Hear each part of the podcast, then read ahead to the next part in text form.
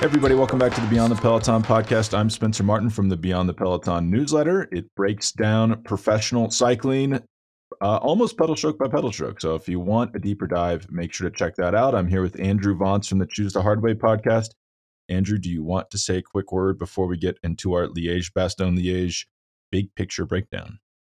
Choose the Hard Way is a podcast about how hard things build stronger humans and the fun they have doing those hard things. You can find us everywhere you listen and at choosethehardway.com. And I'm on social at HardwayPod.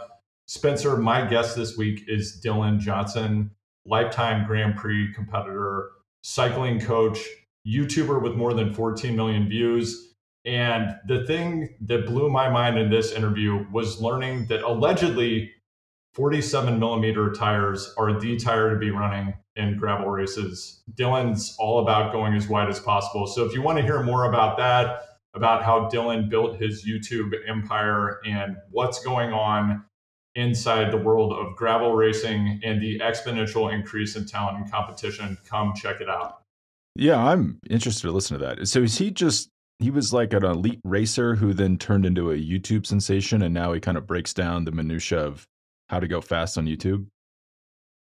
Yeah, exactly. And he, kind of those things happen concurrently. So he moved into the elite racing ranks. He was working initially at CTS, then he started his own coaching practice. And along the way, he realized that as a I think as a top of the funnel activity to get new coaching clients, it might make sense to start making videos. And the videos really took off, and they are excellent. Dylan has an exercise science degree he lives in Brevard, North Carolina, which is the home of the Pisgah mountain bike stage race. And at some point, Spencer, I want to get your take on an incident that happened to me in that race where uh, another competitor kicked my handlebars. I was well, I was climbing, which I'm I'm pretty sure you shouldn't do in a bike race. Um, but anyway, yeah, he's uh he's got some interesting takes. Come check it out. It's funny you mentioned that about the gravel tires. I've started to wonder myself, what is the difference between a 50 millimeter gravel tire and a mountain bike tire?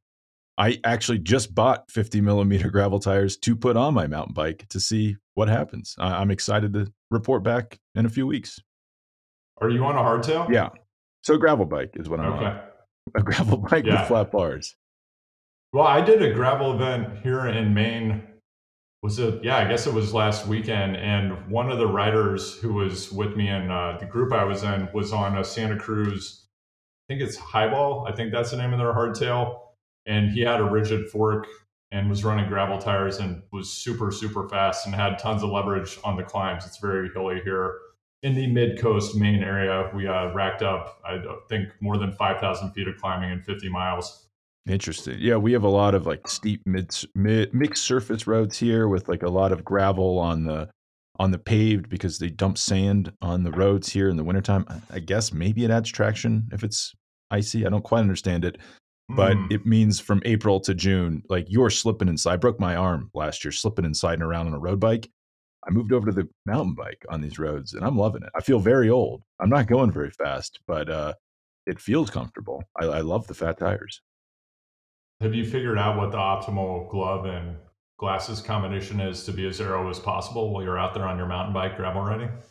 All right, so if you people are like these guys are rambling, why aren't they talking about Liège? Because Liège Bastogne Liège was boring AF. Oh my lord! So Remco oh! Evenepoel destroys this race. Spencer, you beat me. You beat me to the punch. My my take was yeah. It's it was a really impressive performance from Remco, um, but that that's kind of all I have to say about it. Once Tadej Pogacar crashed out, broke his wrist, we will discuss that. I think that's going to have big implications for the tour. It's a six week six week six week recovery, nine weeks before the tour. Not fantastic. Quickstep just kind of rode the front to La Redoute. Everyone knew it was coming. No one could stop it. He attacks, drops everyone almost exactly the same way he did last year, and wins the race for the second year in a row. He looks good. What what were your takeaways on this, Andrew? Well, if people are wondering why we can't talk quite right so far today on this episode, I think it's because we were anesthetized by watching Liège Bastogne Liège. It exactly. was such an incredibly boring race. I felt like I was watching Sim City or something. It, it was just mind numbing. And, you know, we'll get into what actually happened during the race. There were some interesting aspects of performances from certain riders. I want to unravel the mystery of Julian Alaphilippe's bar tape, uh, which looked like those like uh, foam sleeves you might find on a 10-speed bicycle in 1988. There is something going on there, but wow, what a what a boring race is really the feeling that I had after watching it. Well, in this, you, I mean, it's a good point. So Liège is a hard race. We should just like pay respect to how hard it is. It's probably the hardest one day race. This kind of makes it boring. Eh, this, it, the fact it's it's been boring for many years. Like this is not a new thing. I think we got a little spoiled in 2020. COVID sh- screwed up the calendar, and like every good rider in the world was at Liège, and it was amazing. 2021 was awesome as well. Even in 2022, you had Wout van Aert chasing after Remco Evenepoel in the finale. So that was cool. But a lot of times it's not a lot of top tier riders. You know, Remco and Pogacar were the only ones of, let's call them the big six, the six riders that win pretty much every race these days. And Tadej Pogacar crashes out, breaks his wrist, and no one can challenge Remco. This is not this is kind of how it used to work. If you remember Andy Schleck riding away, I think it was 2009, maybe, just it looked like he was on a training ride winning Liège Bastogne Liège. So we've seen this before. I would say Liège, personally, I'd say the weakest of the monuments in entertainment factor because of this reason. Reason. I mean, do you have any suggested fixes for this? Try to get better riders, make it a flatter course. I, I don't know. I, I'm I'm out of suggestions for Liège. I might get excommunicated from the church of cycling fandom for saying this, but I mean, is it time for something new? I don't know. That's that's a strong take. That's a strong take. It is. I do. I do sometimes wonder. It's in the French speaking part of Belgium. It's not. It does not pop as much because the cycling fandom is not as deeply rooted. Like if this was in Flanders, there'd be fans all over the road and would say this race is amazing. It's it, kind of feels like did everyone forget that the race is today? Yeah, the roadside is pretty abandoned except for the very last climb, except for the finish. You kind of wonder like does Belgium have to throw this bone to the French speaking region to keep peace within the country so they each have a monument? So I don't know if it's going anywhere anytime soon, but it, I don't know. I feel like you could I feel like you can salvage it. It's a really hard course. It's a really interesting region with 2 to 3k climbs I just think the start list has to get better. I mean, the fact that, like, where was Van Aert? Where was Van der Poel? Where's Jonas Vingegaard? Where's Primoz Roglic? It's a different race if those guys are here. Yeah, that's part of what I was wondering as I was watching the race and since it occurred, what I've been considering is what does it tell us about the riders who are in the race and their prospects for the races that are coming up? That's, you know, it just is a uh, something that can help us discern and predict what's about to happen at the Giro, what's going to go down at the Tour. Are there any signs here in the tea leaves that we can discern? What was the point of Remco coming off of the volcano in his white casing to to go out there and and destroy this race? Was this just like did he psychologically need to get another win under his belt, or was this an important training moment in advance of the Giro? And if we're thinking about how to innovate this race, and this is part of a broader conversation, I hope we can get Adam Hansen on here at some point in the near future. But how about we fill the potholes? You know, how about we fill the potholes out on the course? I saw some video of Arnold Schwarzenegger recently.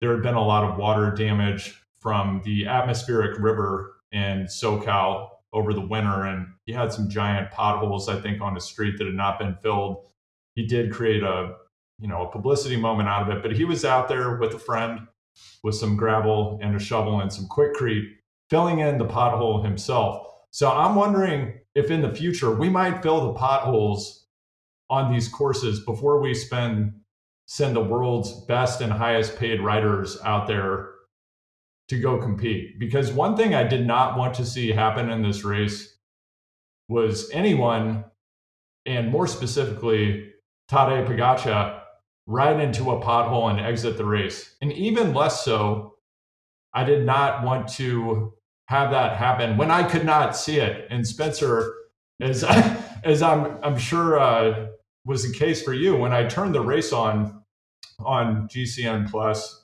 and there were some great moments in the coverage I want to talk about. But the first 30 minutes of the coverage following the women's race was the commentators talking and B-roll from the sign in and just riders cruising around in the village before the start of the race. And they led with, hey, just like a heads up, 80K into the race, Tadej Pogacar uh, broke his wrist. And now we're going to show you 30 minutes of, you know, people signing autographs and yesterday's sign-in ceremony. It's like, what are we watching? What is going on? Can't we watch the race? Here's Demi Vollering's dog. like, why oh, yeah. are we looking Shout at this out. dog?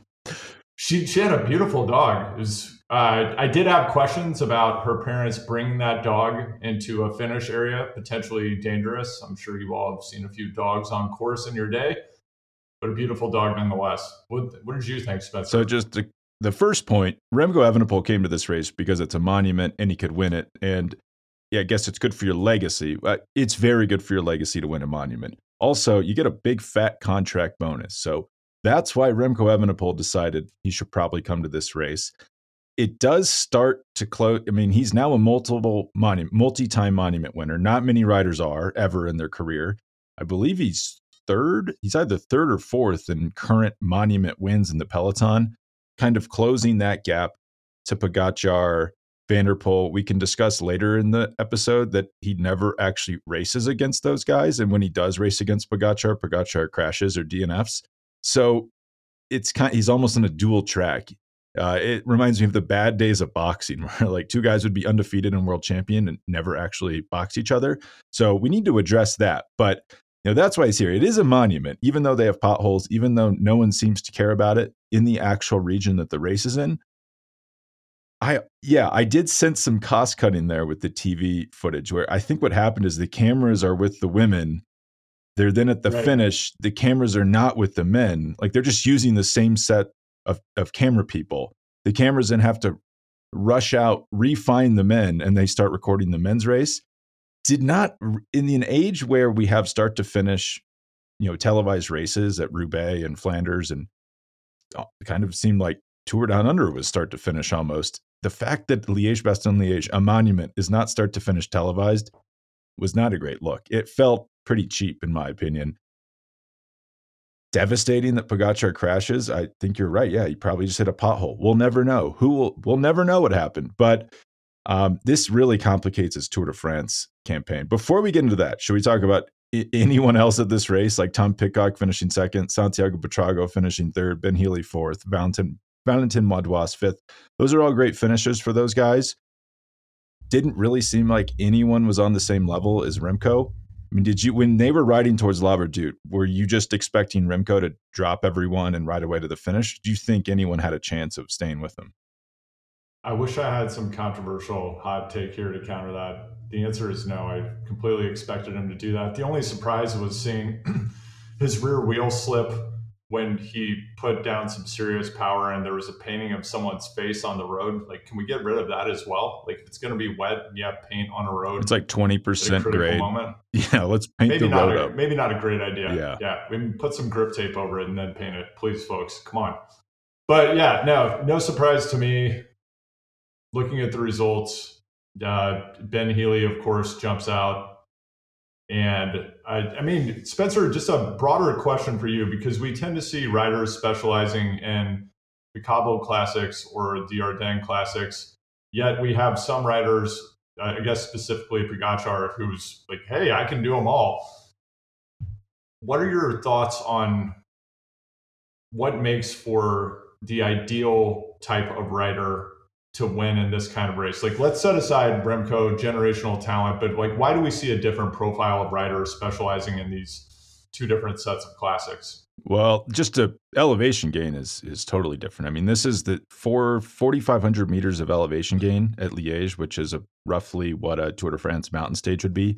So you have to be able to climb a lot. You know, that's even that's significantly more than Flanders. You know, in Roubaix is pretty much a flat race. So bigger guys are going to be better on the cobblestones. I actually, I mean, Remco's very small. I kind of wonder if he could have challenged for the win at Flanders this year if they would have sent him. I mean, he's so strong, you'd think he could just figure it out over the cobblestones. I'm actually a little confused why they didn't send him. But clearly, Soudal had a strategy where they would save everything for this, send him in fresh off an altitude training camp, and he would smash everyone, saving their season. By the way, if if they don't, if he doesn't win this race, Soudal Quickstep is a laughing stock in Belgium. I mean, they had a terrible spring anytime he wasn't present. So he saves Soudal Quickstep. Soudal Quickstep is now the team of Remco Evenepoel. Move over Julian Alaphilippe. Wolfpack, get out of the bus. This is Remco's bus now. It's actually a little shocking to see, but that he's a superstar. I guess they have him. Um, but other than that, it's it's really just tiny riders. I mean, look at Remco and Pidcock. These guys are probably 125 pounds, 50 odd kilos. It's a really you have to be a really really small rider. I mean, Buitrago's small in third, Ben Healy small in fourth. Madouas is one of the more versatile riders to finish in the top 10 here. Guillaume Martin is sixth. These are climbers, basically. I mean, it doesn't seem like it because you don't have big alpine climbs in this race, but it's really a climber's race. And that's kind of what you tend to see. You don't, you, I guess originally it would be GC riders. We went away from that, where then you would get kind of stage hunters, uh, like a Damiano Cunego type. Um, uh, Jonas Vingegaard would probably do great in this race. Tadej Pogacar, if he didn't break his wrist, would do great here. Uh, oddly, I think Van der Poel he uh, he almost won this in 2020, but he had done a 60k solo breakaway the day before at a meaningless race, and then was a little too tired. But he could have mowed down everyone in the front group and won it. So traditionally, smaller climbers do better. I do think the talents are so big now. Like Van der Poel and Van Aert could probably do well here if they wanted. I mean, I think Van Aert got third here last year, a week after finishing second at Roubaix. So riders are getting so good that they can bridge the gap between the climbing Ardennes and the Cobble Classics. I'm noticing that uh, Kwiatkowski was a DNF. Do you have any information about that? I think I saw him get dropped.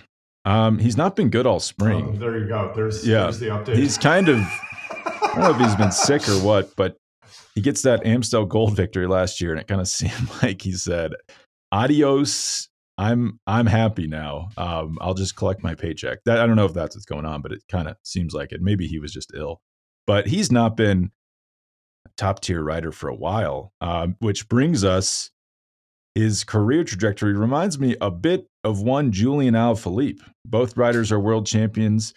Alaphilippe, two-time world champion. Recently, we saw Alaphilippe. I mean, hats off to Soudal Quickstep. They did great work at this race.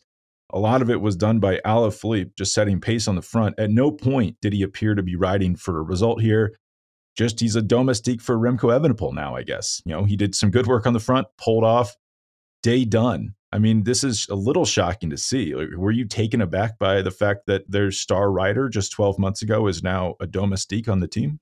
I, I have in my notes Alaphilippe is the new Kwiatkowski. Yeah, he's morphed, he's morphed into this domestique. He's doing his job in that role. I wonder. I mean, be, when you do look at his bar tape, you have to wonder like what's going on. What lingering effects does he have from his numerous crashes and injuries?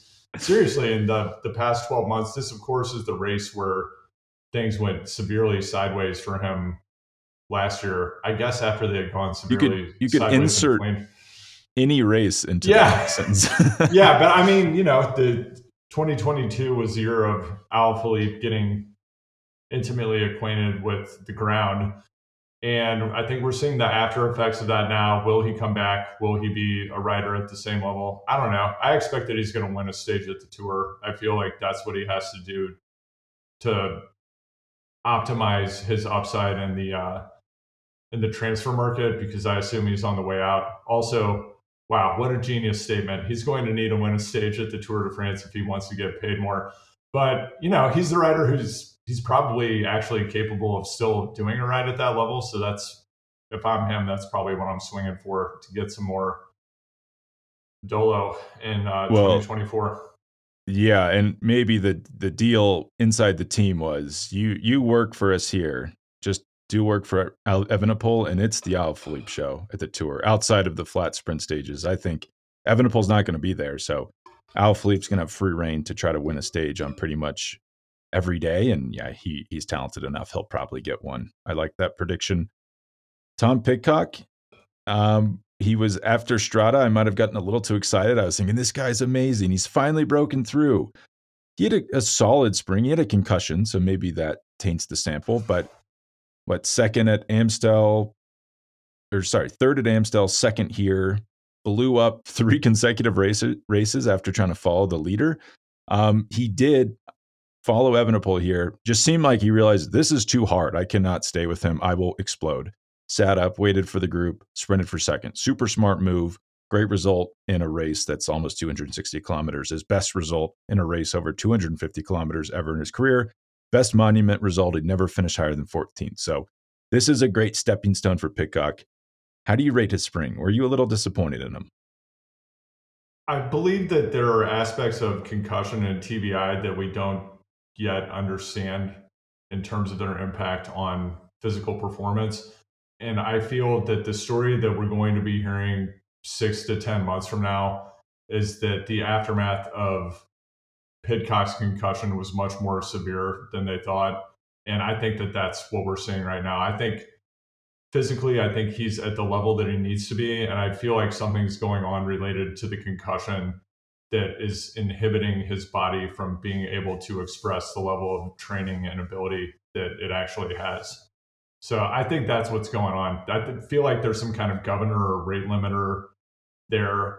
And if we were to look at last year, Pidcock has some outstanding performances. He also, setting aside this concussion, which understandably has impacted his performance, he seems to have a, a degree of fragility that could have some bigger ramifications for him going forward. It appears that he's capable of intermittently these very big performances.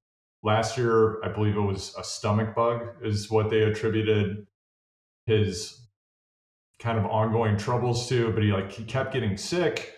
He may have had some chronic fatigue from his year-round racing schedule. And you know, thinking back on our discussion, Spencer with Marco Pinotti, this is a guy who I'm I don't see him having a super long career. I think this is maybe what would you say, like six to eight years in front of this guy, max? I don't know. I mean, he's so talented. I, it makes me sad to think about that, but you're right. He does seem to have a fragility that other riders don't. I do wonder in the concussion thing. You might be spot on with that. Do you remember Roland Green? He was the yeah, best mountain biker in the world. Totally. Gets a concussion. Yeah. And I think well, uh, he was never the same again, but he could train really well. There was just a governor on his ability, as you say, in races. You just people don't quite understand what's going on there. I think Tyler Farrar was similar. Ian Boswell retired also because of a similar issue. So, uh, looking back, he might probably shouldn't have raced any of this. I mean, these these, these are good some good results, but should he even have been here? You know, maybe just take a few months off after getting the concussion. We saw Sidney Crosby do that about 10 years ago. He took like a season off after some concussion issues. People were giving him crap about it. And he's gone on to have 10 great years since then. So maybe that would have been the smarter move. I do wonder if Pidcock, like I'm looking at Evenepoel's race schedule. It I envision Patrick Lefevre, the Soudal Quick Step team manager, as being like an overbearing stage parent to Remco, and he really just has him at training camps, rolls him out for these preparation races, sends him out, wins a monument, goes home. Like you wonder would Pidcock be getting better results? Would he be competing with these top guys if his schedule was managed a little bit better? I just wonder about it's like an eight week spread between Strade Bianche and this race. That seems too long. No one else was trying to bridge that gap. You think who was his biggest competitor at Strade? It was Van der Poel. Vanderpoel's not here. You know, he's trying to beat uh, Milan San Remo. He was out, but then he's at you know Flanders. You think of the, the people in front of him in that group: Van der Poel, Van Aert, Pogacar. Two of those three are not at this race. It just seems like he's trying to do too much. Would would be my armchair assessment. And yeah, he could have a short career because of that. I like your description there, Spencer. Remco has a bit of a show dog quality about him. he does. That's exactly yeah. Someone described him as like a statue that they imagine they just kind of place on the pedestal on the team bus when he's not, you know, in action, and then they just pick him up and put him on the bike. Yeah. So taking a look at this performance, he's flying. Remco on the volcano seems to be a winning strategy. Do you feel he's going to deliver at the Giro? So he does. He does come out of training camps at altitude really, really strong. Like think of San Sebastian last year before the Vuelta. Um, unbelievable. it does grind my gears. None of these good results are against the best riders. Like, could we have seen this at Flanders? What, what was the issue with that, Patrick? But then he goes to the Vuelta. He was really good at the Vuelta. He does tend to degrade the longer he is away from his life force, which is the top of the volcano in the Canary Islands. So he probably won't have this super, super duper form for four more weeks. You know, he will have human moments at times. Um, just his body reacts really well to altitude. Um, I, I, am kind of the same way. I come down from altitude for a few days, I'm flying, and then I kind of revert back to the mean. But you know, he still has Primoz Roglic. He still has the the Giro course, which, if you remember, in I think 2013, Bradley Wiggins went and thought he was going to dominate the Giro, and he gets punched in the mouth by the Italian course. This could happen, but they've got to feel pretty good about it. And I, would imagine he's going to be the betting favorite going into the race. There's a lot of time trials, which in theory is great for him. The climbing shouldn't be an issue, uh, but the Giro is difficult. I wouldn't start planning your post you know your your post victory parade to the streets of uh, of uh, Brussels, whatever his his favorite town in Belgium is, just yet. I mean, Primoz Roglic is. I'd actually be concerned if I was him that Primoz isn't at this race. Like, where is Primoz? Is he just at altitude somewhere training? Is he going to be the best we've ever seen him? I don't know. I, I I'm predicting a big performance from Roglic at the Giro. Yeah, Primoz is just perfecting his telemark landing podium stance somewhere in front of a mirror over and over and over. That's what I but, think is going on. But I mean, I have to, you mentioned Primoz. So Primoz, of course, is now going to have the superest of super domestiques, Mr. taking a look around himself, Sepp Kuss. And I'm wondering what impact does that have at the Giro, of course, I think it's going to have a very positive impact, particularly when we think about the level of team that Remco will have there. And this is not a Tour de France preview podcast. I also am wondering what is going on inside Jumbo that Sepp is not going back to the tour. And what does that do for the dynamic within the team where you're removing two riders who, without whom there would not have been a Jonas victory in 2022. So what's going to happen when those riders are at the Giro rather than the Tour? That does seem odd. Is it confirmed Sepp Kuss is not going to the Tour? I read that somewhere. That's does that, does that sound authoritative? I'm going to pull this. I'm going to pull this up. I'm having uh, having the assistant Google it right now. I mean, I agree with you that it does seem crazy because without Sepp and Primoz Roglic, there's no Jonas Vingegaard Tour de France win it's my maybe I'm just in denial. It's my personal theory. They're both going to be at the tour. That this is all bullshit, for lack of a better word. Primoz is going to the tour. Sepp's going to the tour.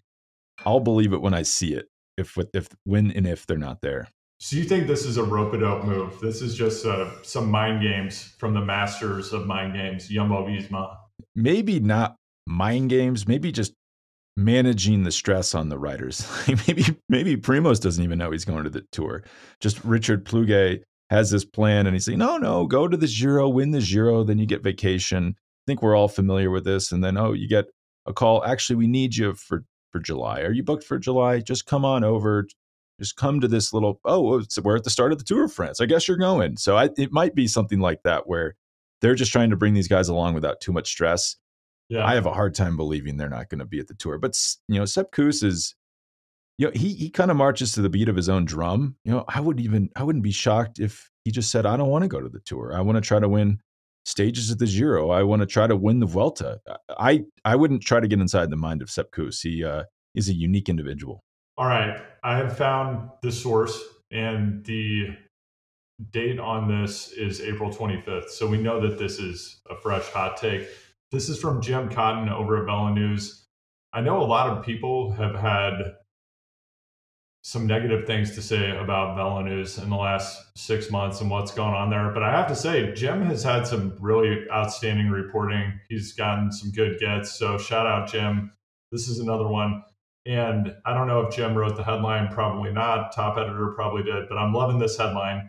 Kuss embraces, in quotes, unique opportunity of surprise Giro Italia call up. Subhead Coloradan relishes challenge of his first Giro since 2019.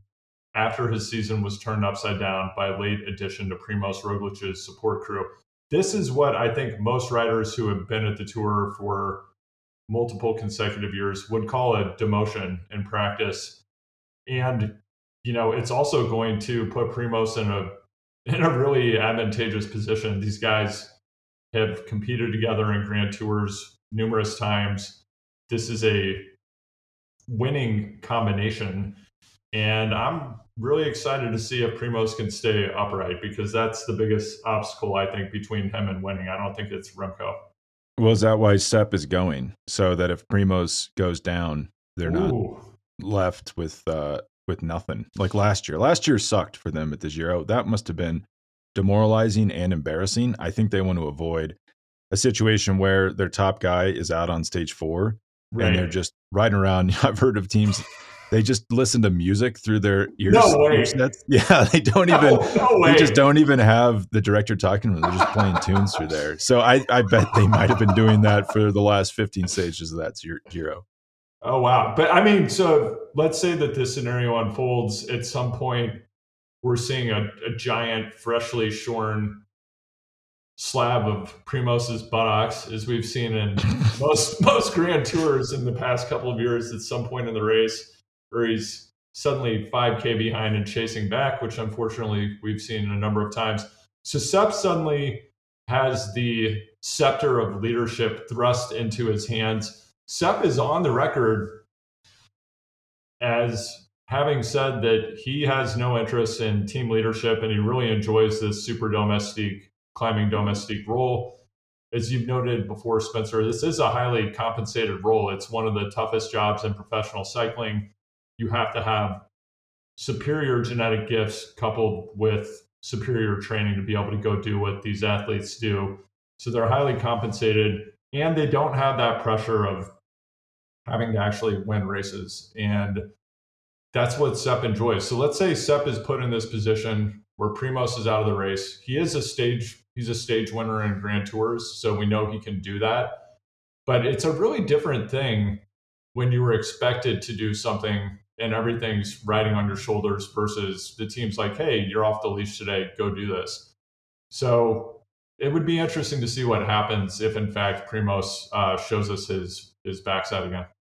And I mean, they tried to make him in 2021. They did this experiment where he was going to lead them for you know three or four one day or sorry one week stage races. It did yeah. not go well at all. Um, really, really was just didn't seem to agree with them. So you know maybe you know, maybe they think, yeah, maybe he could compete in the GC, but worst case scenario, he wins what two, three stages. So he could yeah. really, really do well in the stage win category here.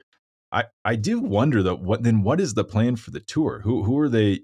Yeah, who could exactly. they possibly be sending to replace these two guys? That is where it gets a little weird for me. Well, now I really want to know who the rest of the roster is for for the Giro because when you speak of this kind of one week test run or a test run at a one week stage race for a Jumbo Visma rider. They, of course, tried this with Rohan Dennis as well. And he, very talented rider, but spectacularly imploded on an uphill time trial when yes. he had that opportunity, right? And yes. I mean, he's like one of the, he's a former world champion. He's one of the best time trialists in the world. And he just melted down. It was, I felt kind of sad actually watching it because he's a talented rider you'd imagine there's something in between the ears. Um, actually, our buddy Jonathan Kaplan just put out a newsletter this morning where he's asking Chat GPT what makes a Tour de France winner. I, I, don't. I think Chat GPT is under indexing the mental part. If you if you could imagine that a computer not really knowing what the competitor mindset is, but I I need to run something by you, Andrew. Okay. I wake up this morning, bad habit, check my phone right when I get up. Shouldn't do that. Shame on you. I I see in front of me Alejandro Valverde says Remco Evenepoel is better than Tadej Pogacar. Oh, this seems crazy. Like, what are we talking about here, Valverde? Uh, do you, do you have a response to this, Andrew? You know, I know Valverde is back in the testing pool because he's he's doing UCI gravel races. I'm wondering if I'm wondering if like a lot of uh, high level leadership founders in tech and people in art. I know exactly like, are, is, is Valverde dabbling with psychedelics right now? Is he perhaps microdosing before he puts out some of these statements? Because I I think that that is a very far fetched statement. I'm wondering is there some kind of beef between them? Is it an inside joke? Like no way. that that could be that would be a hilarious inside joke. But yeah, when you've won the Tour de France two times, you're on track to match the first five years of Eddie Merckx's career. And then we're talking about a guy who's never raced at the Tour de France. I I think it's kind of clear that we need to see a little bit more from Remco if we're going to call him better than Tadej Pogacar. Yeah, the thing that Tadej has exhibited from the beginning is a level of maturity and just positivity. He has none of that bratty quality that we've seen from Remco. And it's going to be interesting as Remco's career advances. Uh, and once he gets past kind of the show dog phase, what's going to happen? And will he emotionally mature as a leader, as a rider? I mean, even some of the behavior we've seen from him in races earlier this year, just some real, some real head scratchers that I don't think are going to fly down the road. Yeah, I think particularly I'm, we're thinking of Volta Catalunya. Yeah. In my mind, he got worked over by a sub, not subpar, but sub peak Primoz Roglic. So it, it, it kind of reminds me of like a mid major, you know, like the Boise State football team when they would go undefeated and then they'd have to play, you know, a, a Power Five school in the in a bowl game where yeah, it's all been going well for him, but you know, how's he going to handle it when he's racing against the best guys? You know, it, certainly he's done this at world championships, but that's kind of it. You know, he's not facing off against the top top guys at the biggest races, you know, consistently or at all. So it's a little weird to me. They're not sending him to the Tour de France. The guy's 23 going on 24. Um, what are we waiting for? Maybe get him to the Tour What he's going to win the Giro and then he's going to do the Tour when he's almost 25 years old. That seems a little strange to me. But what a, what a loser. just retire at that age. What are we doing? anyway, I mean, I'm sure Patrick Lefevere, if he was on this podcast, would say I'm an idiot, and they just don't have the team to support him. So you're just setting him up for failure if you send him the tour. Yeah, that's, that's absolutely true. They don't have a team to support him at the valid, tour. but UAE sent Tadej Pogacar, 21 years old, to the tour with a, a dog poopy team you know, the guy hadn't won a Grand Tour before, and he wins the freaking race, and it sets off like a fantastic run of his career. So, you know, you don't know until you know. And, you know, if you're really good, like like Pogacar, you don't need a good team at the tour. I hate to spoil it for all these managers that are paying $55 million a year in salary to these riders. If you've got a good top rider, they can make it work without the right support. Absolutely. Well said, Spencer. And should we talk about Tadej Pogacar's broken wrist and surgery?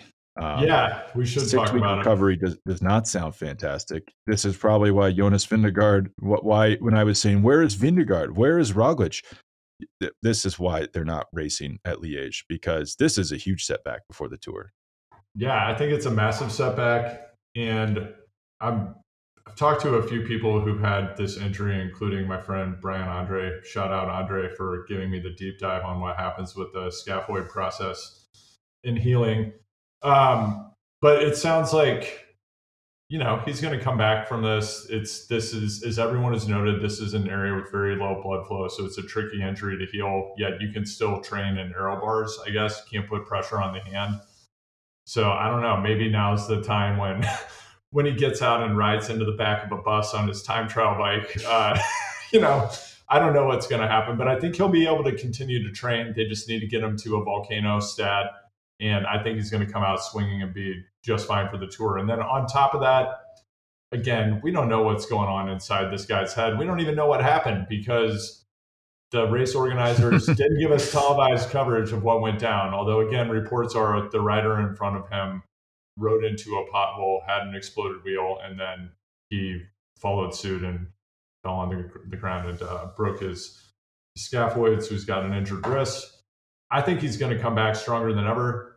But even the photos of him in the team car post surgery, the guy's just like smiling. He's, he just seems like such a positive, uh, positive person. I thought it was really telling. We didn't talk about this, but there was a quote from Remco after Liège that he talked about how he had had asked the team's nutritionist for permission to eat some French fries after the race if he won.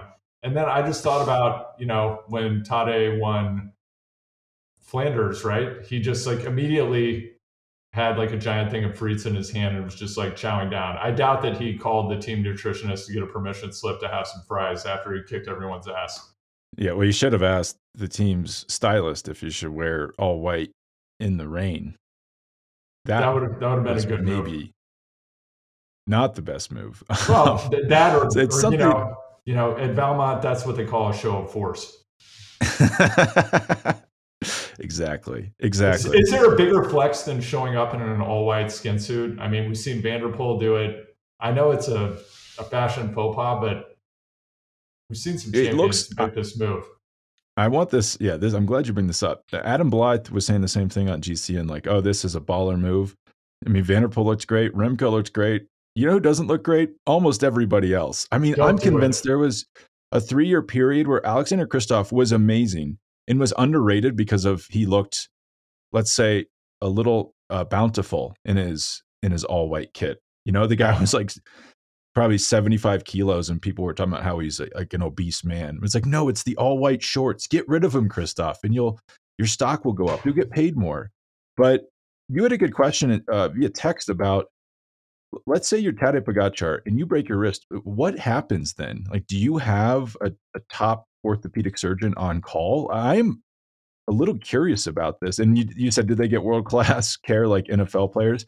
I think NFL players might get like someone who was pre med at a state school and then dropped out of med school. I don't, I don't, I don't think I NFL care is very yeah. good. Yeah, we got kind of have different. Uh, we have different information on the level of NFL teams are that, the cheapest organizations in the country. These guys share hotel rooms in fly economy. They want to protect their investments, though. So I, I do believe them when it comes to medical, other than the fact that they're exposing players to severe TBI and some very negative consequences every time that they go play a game or practice. Other than that, when it comes to things like orthopedic injuries, they tend to be on the cutting edge. They do tend to have some of the best orthopedic surgeons on staff and I mean, what do you mean? I don't think they're, I think maybe they partner with like a local orthopedic surgeon and they get first dibs on their top spots, you know, so they could get someone in quickly. I don't think the Kansas City Chiefs don't have an orthopedic surgeon on payroll, I, I would imagine. You know, I'm going to look into this.